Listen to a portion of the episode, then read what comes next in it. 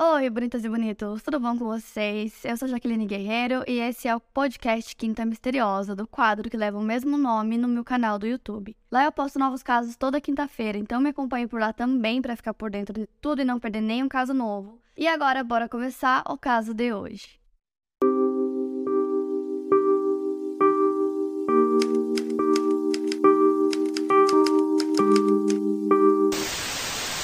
Patrick Lee Mullins nasceu no início dos anos mil novecentos e sessenta e cresceu na ilha Anna Maria, na Flórida, junto com seus dois irmãos e duas irmãs. Eles cresceram tendo contato com a água e com os barcos que a família tinha e eles conseguiam usar sempre que queriam. Um dos irmãos do Patrick, o Gray, diz que todos os seus irmãos eram muito carinhosos e gostavam de desmontar e montar coisas, algo em que Patrick era muito bom. Ele é descrito como um homem gentil, sensível, um homem de família e um amigo verdadeiro. Ele gostava muito de colecionar e restaurar motores antigos de barcos Evan Road. No início dos anos mil novecentos e oitenta, Patrick conhece a Leslie Jill John na Universidade da Flórida e os dois começam a namorar. Em dezoito de junho de mil novecentos e oitenta e três, eles se casam e passam a lua de mel em Miami. Juntos, eles tiveram dois filhos, Mason e Miles, com apenas dois anos de diferença entre eles. O casal morava em Bradenton, na Flórida, onde conseguiram comprar uma casa na beira do rio Braden. Patrick conseguiu praticamente criar seus filhos na água, assim como aconteceu com ele, e o Miles se lembra de se divertir bastante com o pai e com o irmão quando eles saíam para pescar tainhas. Por pouco mais de vinte anos, o Patrick foi professor da quarta série até que ele e a Jill foram para a faculdade novamente e se graduaram como bibliotecários. O Patrick passou a trabalhar na Palmetto High School, onde ele era muito amado e respeitado pelas crianças por ser uma pessoa que se dedicava ao seu trabalho. Ele auxiliava as crianças, as deixando ficar até mais tarde para estudar na biblioteca e costumava ser uma figura paterna para aquelas que não a tinham em casa. Além de tudo isso, o Patrick era admirado por amigos e familiares por ser uma pessoa muito correta em tudo que fazia. Desde criança, um dos sonhos do Patrick era possuir um barco Stamp Knocker que ele conseguiu comprar na vida adulta. Seu barco tinha cerca de quatro metros e era ideal para águas rasas. Ele costumava utilizar o barco no rio mais próximo da sua casa, o rio Braden, cujas águas eram rasas e o barco dele era perfeito para isso. No dia vinte e sete de janeiro de dois mil e treze, um domingo, a Jill, esposa do Patrick, tinha planos de ir para a casa da sua irmã que ficava em Sarasota, a mais ou menos vinte quilômetros de distância de Bradenton, onde eles moravam.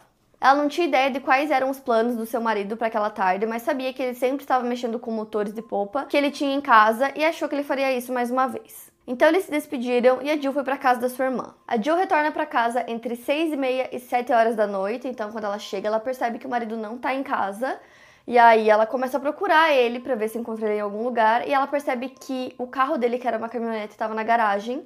Então ela imaginou que ele tivesse saído para algum lugar próximo da casa deles, quem sabe na casa de um vizinho. Então ela decide ligar pra ele pra perguntar onde ele tava, e aí ela liga, só que ele não atende, o que também era uma coisa mais comum, porque ele não gostava de sair de casa com o celular, então ela ligou já imaginando que ele não tinha levado o celular com ele. Ela espera um tempo, só que ele não aparece, então ela decide procurar na casa dos vizinhos pra ver se ele tava por lá, e ele não estava.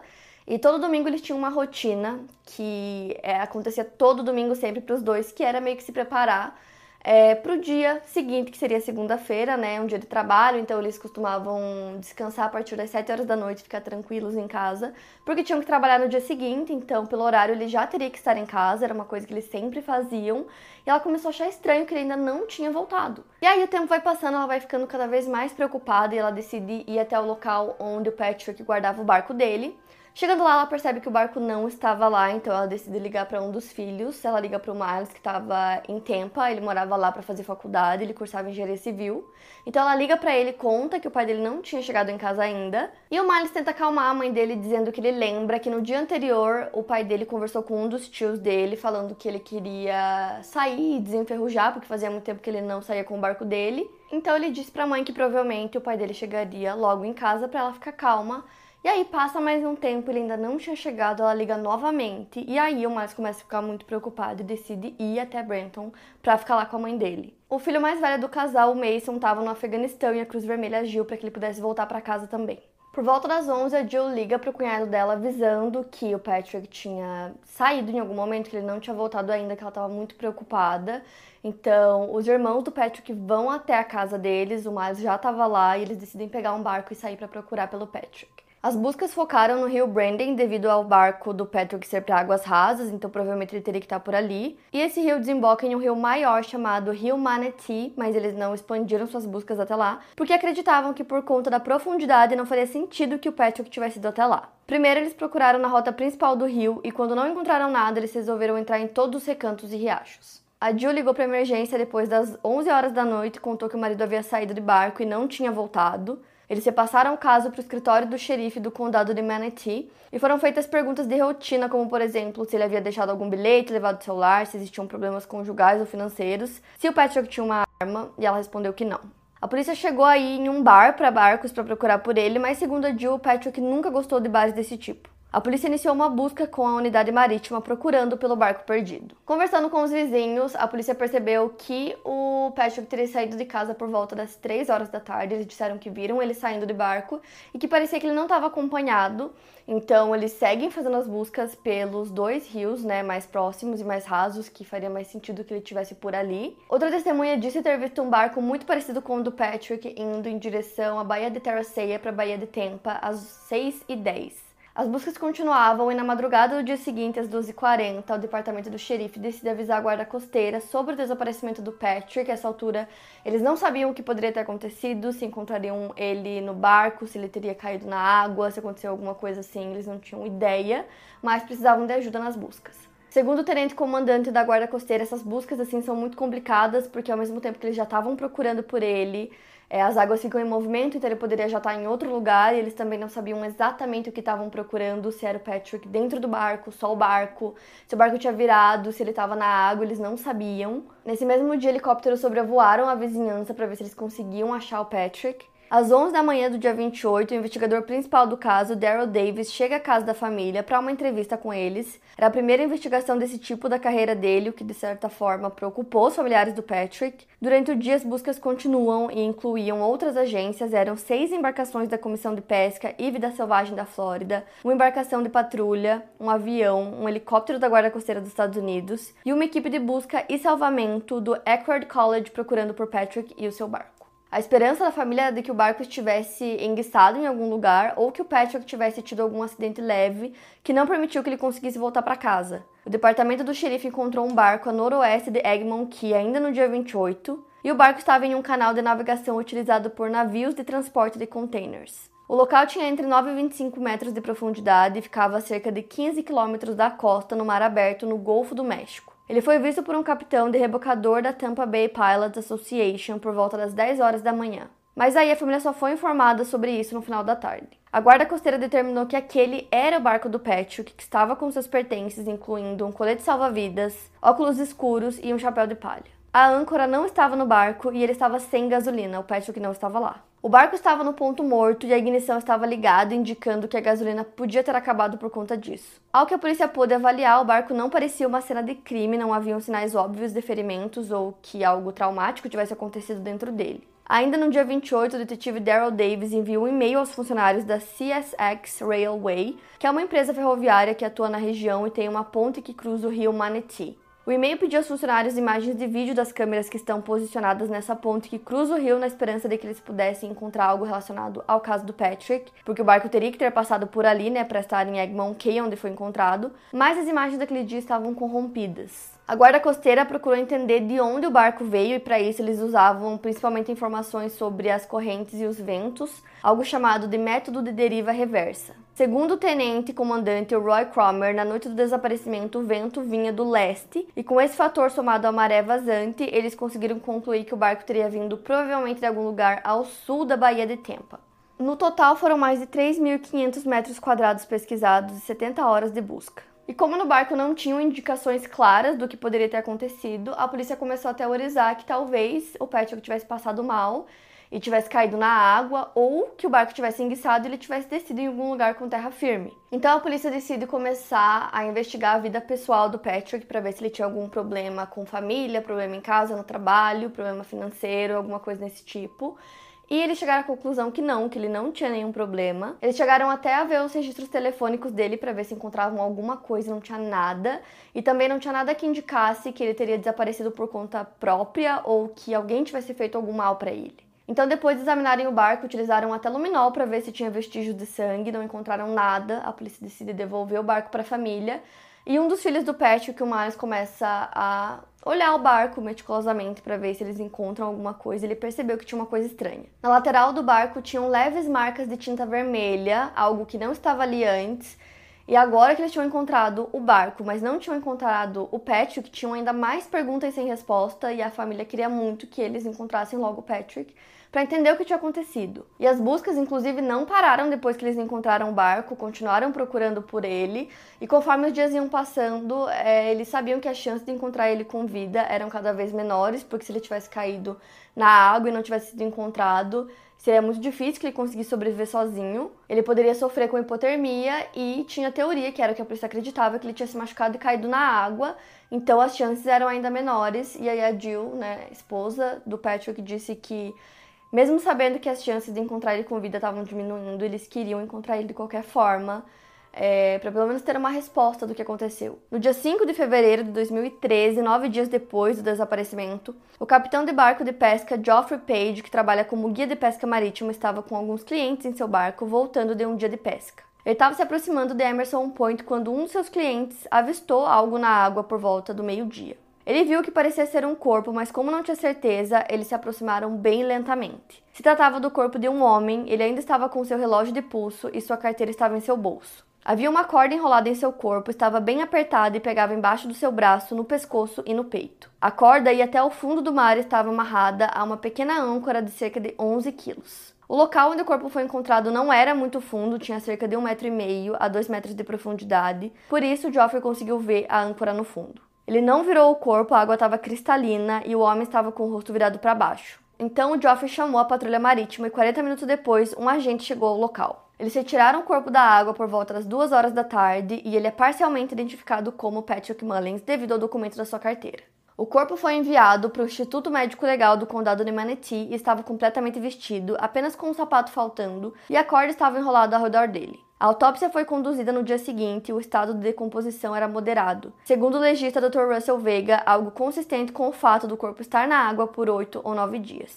Entretanto, não havia como especificar o que aconteceu com ele. A autópsia confirmou que realmente era o Patrick Mullins e ele tinha cinquenta e dois anos. O legista notou que houve um grande trauma na cabeça do Patrick, que haviam seis perfurações de saída do lado esquerdo do seu crânio e o que parecia ser uma perfuração maior do lado direito. Isso correspondia claramente a um padrão de tiros de espingarda, segundo o legista. Foi identificado que o tiro foi disparado abaixo do lóbulo da orelha direita, na parte de trás da bochecha, fazendo uma leve trajetória ascendente. No relatório do legista, a morte é dada como indeterminada e ele considerou que tanto a homicídio quanto suicídio eram possibilidades razoáveis nesse caso. Ele escreveu que foi incapaz de descartar tanto lesão auto-infligida quanto infligida. Existiam fatores que tornavam as duas possibilidades razoáveis. O médico legista conversou com a família e informou a eles que ele acreditava que havia possibilidade de ter acontecido um suicídio, principalmente pela forma como a corda estava amarrada em seu corpo. Segundo ele, caso tivesse sido um homicídio, ela teria sido amarrada de maneira diferente. Mas a família não conseguia pensar em nenhum motivo razoável para que essa fosse a explicação. O Patrick era uma pessoa muito feliz, ele estava muito animado com várias coisas que iriam acontecer na vida dele. Ele e a esposa iam completar trinta anos de casados, ele queria se aposentar em breve. Ele ia ganhar cerca de cento e cinquenta mil dólares de aposentadoria e ele estava muito animado com isso porque ele queria abrir uma oficina de barcos com um dos irmãos dele. A Jill também disse que ele queria muito ser avô e que tinham todas essas coisas acontecendo. Ele não deixou nenhum bilhete, nada que indicasse que esse poderia ser o motivo, e tanto para ela quanto para o restante da família não fazia sentido algum que ele tivesse tirado a própria vida. Mas a conclusão da polícia foi a de que ele tirou a própria vida por conta da forma como a corda estava no corpo dele e pelo fato da corda não ter sido amarrada nas mãos dele. Segundo a polícia, ele teria prendido a corda na âncora, teria sentado na ponta do barco, atirado em si mesmo e caído na água. Já os familiares continuavam não vendo sentido nenhum nisso e eles não conseguiam entender como a polícia chegou nessa conclusão. E outra coisa também foi que eles descobriram que ele tinha morrido com um tiro na cabeça e para Jill fazia menos sentido ainda, já que eles não tinham arma nenhuma em casa. O departamento do xerife começou a investigar para tentar descobrir se ele teria comprado uma arma, né, antes do caso acontecer. E aí eles começaram a ver as movimentações dele, se ele teria retirado dinheiro, e não encontraram nada. Como eu falei, a família não tinha armas em casa. Jill disse que o Patrick não tinha interesse nenhum por armas, nunca viu nenhuma arma, nenhum tipo de arma, nem munição, né, que ela soubesse ou que a família soubesse. Então, para eles continuava não fazendo sentido. Mas eles conseguiram descobrir que mais cedo naquele dia, no dia vinte e sete, o Patrick teria ido para uma loja de fazenda e feito algumas compras nessa loja. Ele comprou uma válvula de drenagem para ar-condicionado e um óculos de solda que estava na promoção. Tem um episódio do Unsolved Mysteries sobre esse caso e o Miles dá uma entrevista e ele fala que o pai dele não tinha é, comentado que queria comprar esse óculos, não pretendia comprar, não estava precisando comprar esse óculos, ele apenas comprou porque estava na promoção e porque poderia ser uma coisa que ele utilizaria no futuro. Então ele se questiona se ele comprou uma coisa para usar no futuro e, segundo a polícia, ele tirou a própria vida porque ele faria essa compra. A polícia continuava tentando descobrir se ele havia comprado uma arma, então eles continuavam investigando as lojas de armas e nenhuma delas tinha vendido uma arma para o Patrick. E além disso, ainda falando da questão da corda, né, que tinha essa corda no corpo dele, os filhos perceberam que o nó usado não era um nó que navegantes costumavam usar, então eles disseram para a polícia que se o pai tivesse feito aquele nó, seria um nó de navegantes, não aquele que foi feito. Então eles acreditavam novamente que não tinha sido o Patrick e sim outra pessoa. Mas uma das questões principais que fazia a polícia continuar acreditando que ele tinha tirado a própria vida era o fato de que as mãos dele não estavam amarradas, então eles continuavam defendendo que ele conseguiria amarrar o próprio corpo na âncora e fazer aquelas amarrações, e que ele conseguiria fazer isso sozinho. Mas a Jill acredita que o marido já poderia estar morto ou inconsciente no momento que fizeram essa amarração nele, que por conta disso não fazia sentido amarrar as mãos também, que não era uma coisa que era necessária. A Jill também relata no documentário que ela recebeu uma ligação do xerife pedindo para ela ser razoável, dizendo que se alguém tivesse matado o Patrick, essa pessoa teria levado a carteira dele também. E aí ela disse que ela não sabia o motivo do porquê uma pessoa matou o marido dela, mas que ela imaginava que não seria por conta da carteira dele, que tinha apenas nove dólares dentro. A família continuava acreditando que o Patrick foi vítima de homicídio, eles não conseguiam entender o que aconteceu, qual era o motivo, eles tinham algumas teorias, como por exemplo, de que ele viu alguma coisa ilegal e que aí, né, fizeram essa execução, ou que ele poderia ter tentado ajudar alguém e acabou se tornando uma vítima. O Miles fala que ele tem certeza que se o pai dele tivesse visto alguém precisando de ajuda, ele imediatamente ajudaria, e que pra ele isso faz sentido porque o barco estava no ponto morto, então ele falou que provavelmente o pai dele colocou no ponto morto para fazer uma pausa rápida, então ele parou por algum motivo, né, que precisou parar naquele momento, e que se ele fosse fazer uma pausa longa, ele teria desligado o barco, não deixado, né, no ponto morto. Então a família continuava acreditando que isso tinha acontecido, mas eles não conseguiam pensar em ninguém que pudesse ter cometido esse crime, né? Então essa pergunta ficava pairando sobre eles, de quem poderia ter cometido o crime. E nisso tem um amigo da família que começou a apresentar uns comportamentos estranhos. Esse homem era um amigo do Gray, que é irmão do Patrick, seu nome é Damon Crestwood. O Gray e o Damon se conheceram entre o fim dos anos mil novecentos e oitenta e início dos anos mil novecentos e noventa e se tornaram bons amigos. O Damon era um talentoso chefe e teve um restaurante por um tempo. Ele era uma pessoa conhecida da família, mas não era particularmente próximo do Patrick. Então, apesar de não ser próximo dele, ele estava no seu círculo social. Depois da morte do Patrick, o Damon começou a apresentar comportamentos completamente incomuns, levando-se em consideração a relação não tão próxima que eles tinham. Ele ficou muito chateado quando o Patrick desapareceu, e quando sua morte foi confirmada, ele demonstrou uma tristeza desproporcional. Logo depois da morte do Patrick, o Damon frequentava a casa do Gray, e quando eles tocavam no assunto, o Damon começava a chorar de maneira descontrolada, chegando a soluçar. O Damon contou para Jill que quando ainda estavam procurando pelo Patrick, ele pegava seu barco e ia ao rio Manatee procurar, e lá ele chorava por horas. No Memorial Day de dois mil e treze, que ocorreu no dia vinte e sete de maio, a família se reuniu junto com amigos e o Damon também estava presente. E o Miles viu ele amarrar uma corda no cachorro dele e depois amarrá-la em si mesmo. E a forma como a corda estava amarrada em seu corpo era exatamente igual à maneira que foi amarrada em Patrick. Todos que viram aquilo ficaram inquietos e amigos mais próximos chegaram a confrontá-lo, dizendo que ele estava agindo de maneira estranha, mas ele nunca explicou por que ele estava agindo daquela forma. Ninguém entendia o porquê dele estar tão afetado pela morte de uma pessoa a quem ele não era próximo. Além disso, nos anos seguintes, no mês de janeiro, aniversário da morte do Patrick, o Damon tinha uma espécie de colapso mental. Então as pessoas começaram a acreditar que ou ele sabia alguma coisa, ou ele estava envolvido de alguma maneira, mas que era tudo muito estranho e não fazia sentido ele agir daquela forma. E confrontaram ele algumas vezes sobre isso, e aí ele disse que ele estava fazendo uso de metanfetamina e por conta disso ele estava muito paranoico e até impulsivo em suas atitudes. E também teve um amigo dele que comentou que às vezes ele falava assim, perguntava se algo acontecesse com ele, se os amigos dele continuariam ao seu lado, que meio que dava a entender que alguma coisa poderia acontecer, que tinha alguma coisa que ele tinha feito, ou que realmente ele estava escondendo alguma coisa. Outra coisa em relação ao Damon, né, que deixou a família criar ainda mais suspeitas em cima dele, era o fato de que ele também tinha um barco, e esse barco tinha uma faixa lateral pintada em vermelho, e no barco do Patrick, como eu disse pra vocês, tinha algumas manchas de tinta vermelha que não estavam lá antes dele desaparecer. Além disso, o Damon morava próximo do rio Manatee, e também a casa dele ficava mais próxima da Baía de Tampa, que foi justamente o local onde o corpo foi encontrado. Então a família queria que isso fosse investigado, pois eles começaram a perceber que ele poderia ter alguma conexão com o caso. Então basicamente a polícia queria uma amostra do barco do Damon para poder fazer a comparação, e ele se negou a dar a amostra. É, ele conversou com a polícia no primeiro momento, disse que ele não tinha envolvimento nenhum com o caso, nem sequer sabia nada sobre o caso.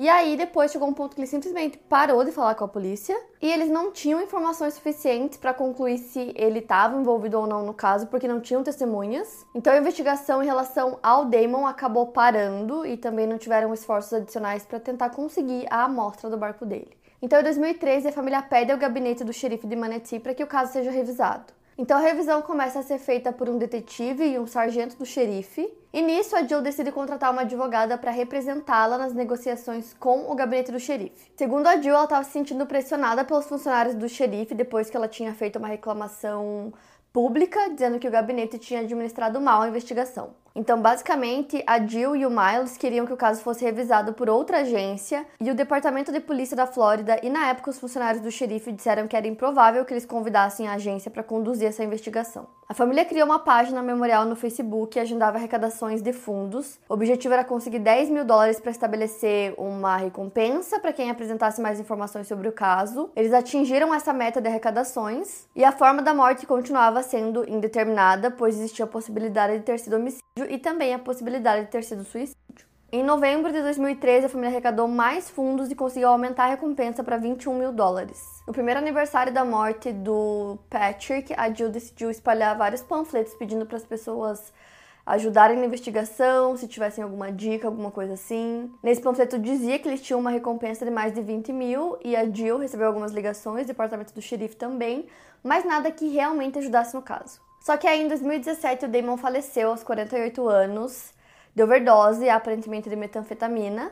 E isso foi outro trauma para os amigos e familiares do Patrick, porque eles tinham esperança de que em algum momento a polícia conseguisse descobrir se o Damon estava envolvido ou não, ou que o Damon contasse o que ele sabia, se ele, né, soubesse de alguma coisa é, relacionada ao caso que ele estava escondendo. Um tempo depois, a filha dele deu permissão para a polícia fazer aquela comparação, né, com a tinta do barco do Damon, com as marcas de tinta do barco do Patrick. Então eles tinham finalmente agora o barco para poder fazer a comparação. O relatório da polícia dizia: o barco não pode ser eliminado como possível origem da tinta vermelha no barco da vítima. Esse foi o relatório que o laboratório deu. A polícia não podia especificar qual marca da tinta que era, e acabaram desconsiderando o teste, afirmando que naquele ano muita tinta havia sido produzida e aquilo não significava nada. Já a família acreditava que aquilo significava algo. A Jill diz que, devido ao comportamento que ele teve depois da morte do seu marido, ela acha que Damon sabia o que tinha acontecido. Em treze de janeiro de dois mil e vinte, depois dos pedidos da família, o Departamento de Polícia da Flórida reclassificou a morte do Patrick como homicídio. Em dois mil e vinte e um, a família do Patrick contratou uma perita criminal chamada Lori Baker para examinar a teoria de que a morte dele foi suicídio. A doutora Lori Baker é professora de Antropologia e Ciência Forense. Ela disse a Unsolved Mysteries que, quando foi contratada para examinar o caso, havia incerteza sobre a autoria da morte. Patrick teria levado um tiro de espingarda, mas nem ele e nem a espingarda foram encontrados no barco. Segundo ela, a forma como as cordas estavam amarradas em seu corpo não era algo comum de suicídio. Junto com um assistente, ela tentou recriar o possível suicídio do Patrick, orientando o homem em seus movimentos, sabendo da teoria da polícia e da angulação que a espingarda teria sido posicionada para dar o tiro. Segundo ela, o ângulo da espingarda também é incomum. Uma espingarda de quarenta e cinco centímetros, que é considerada pequena, já é pesada e o ângulo fica difícil de segurar. A Lori diz que algo interessante de se observar no crânio do Patrick é que não há marcas escuras de ferimento de contato, algo que existiria se a arma tivesse sido colocada em contato com o rosto. E o fato de não ser um ferimento de contato com um cano tão longo quanto de uma espingarda, seria difícil que o tiro tivesse sido dado pelo próprio Patrick. O próprio legista do caso, doutor Russell Vega, disse ao programa que, por sua experiência, suicídios por espingardas costumam ter ferimentos de contato, que significa que a arma estava encostando na pele, mas ele mesmo nunca tinha visto um tiro naquele local usando uma espingarda antes. Além disso, com um tiro na cabeça, há uma grande quantidade de sangue que sai do corpo, e com toda certeza haveriam respingos de sangue no barco. Para Lori, seria quase impossível que isso não sujasse o barco de sangue. O detetive Robin Moss diz que depois que o corpo foi encontrado, a polícia utilizou luminol no barco para procurar vestígios de sangue e nada foi encontrado. Segundo ele, o que quer que tenha acontecido não respingou sangue no barco. A Lori diz que acredita que a falta de respingos de sangue faz ser menos provável que a morte do Patrick tenha acontecido dentro do barco em alto mar, como aponta a teoria da polícia. Algo que ela se surpreendeu ao avaliar as fotos da autópsia foi que não haviam sinais de necrófagos, que são animais que se alimentam de cadáveres, lembrando que o corpo ficou na água por nove dias. Em caso de tiro na cabeça, muito sangue teria escorrido e em minutos já haveriam necrófagos se alimentando. Ela diz que não haviam danos às suas mãos ou à outra parte do corpo, indicando a presença desses animais. Além disso, a área onde o corpo foi encontrado é uma área onde há muitos tubarões que podem sentir o cheiro de sangue de quatrocentos a oitocentos metros de distância de uma ferida aberta. Na mesma região também existem jacarés, animais que consumiriam o corpo dele. A doutora Lori se questiona se o corpo esteve realmente dentro da água por todos aqueles dias, por ter permanecido tão conservado. Basicamente, tudo o que se tem sobre a causa da morte do Patrick fica girando em teorias, então tem pouquíssimas, pouquíssimas evidências. É, para a família, praticamente nada daquilo faz sentido. Ao mesmo tempo, não conseguiram encontrar arma, não tinham suspeitos, tinha uma pessoa de interesse, né, que nunca foi muito aprofundado a investigação no Damon. Ele já morreu, então também é uma coisa que agora não tem mais o que fazer. E o caso segue sem solução, a família continua na esperança que a polícia consiga solucionar. E é isso, para mais casos, siga o podcast Quinta Misteriosa e aproveite para avaliar em cinco estrelas se você gostou. Obrigada por ouvir e até o próximo caso.